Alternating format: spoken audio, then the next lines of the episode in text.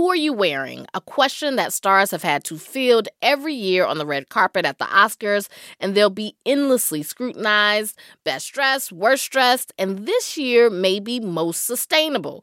The Academy Awards are partnering with the organization Red Carpet Green Dress to encourage attendees at this year's ceremony to make their outfits better for the planet. Samata Patterson is C E O of R C G D Global, and she joins us now. Welcome to the program.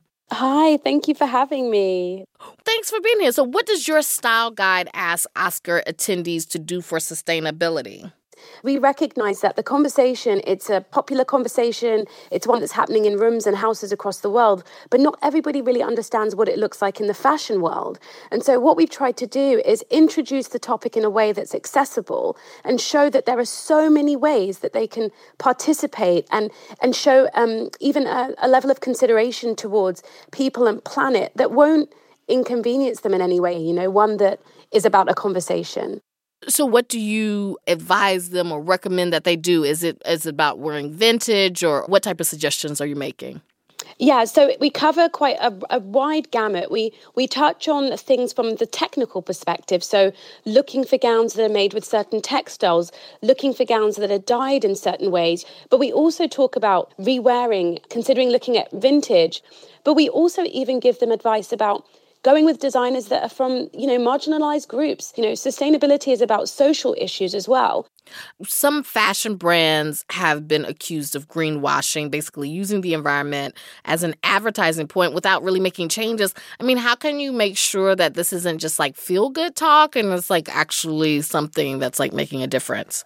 Yeah, well, we're really fortunate because we work behind the scenes with the brands as well. Like, we have a very passionate framework that touches on everything from certifications and human hands and transparency across to materials and biodiversity, textile waste. We're very intentional with who we work with and where they are in their journey. But for those brands that are earlier on in their journey, we're all about solutions. We're all about, okay, this isn't, what you're doing isn't working, or this thing that you're focusing on isn't working. We need you to be aware and educate yourselves about the solution so that you can actually make meaningful change. We're relying on honest dialogue, you know, with everyone that we work with.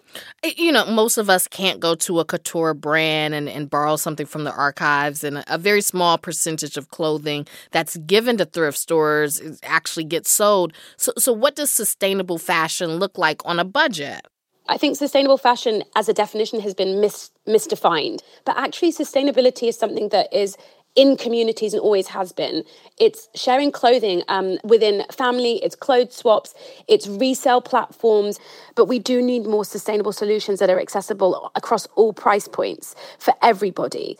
At the same time, we've been sold a bit of a lie because the cheapest fashion, you know, getting a dress with embroidery on for say thirteen dollars is subsidized by somebody at the other end of the chain. That's just the time that they use to create that gown. They're not being remunerated fairly.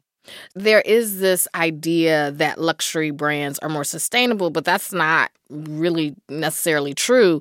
So then, you know, when you have a celebrity, they're going to go for the luxury brands. So how do you how do you deal with that issue? No, absolutely. And that is a fallacy, one hundred percent.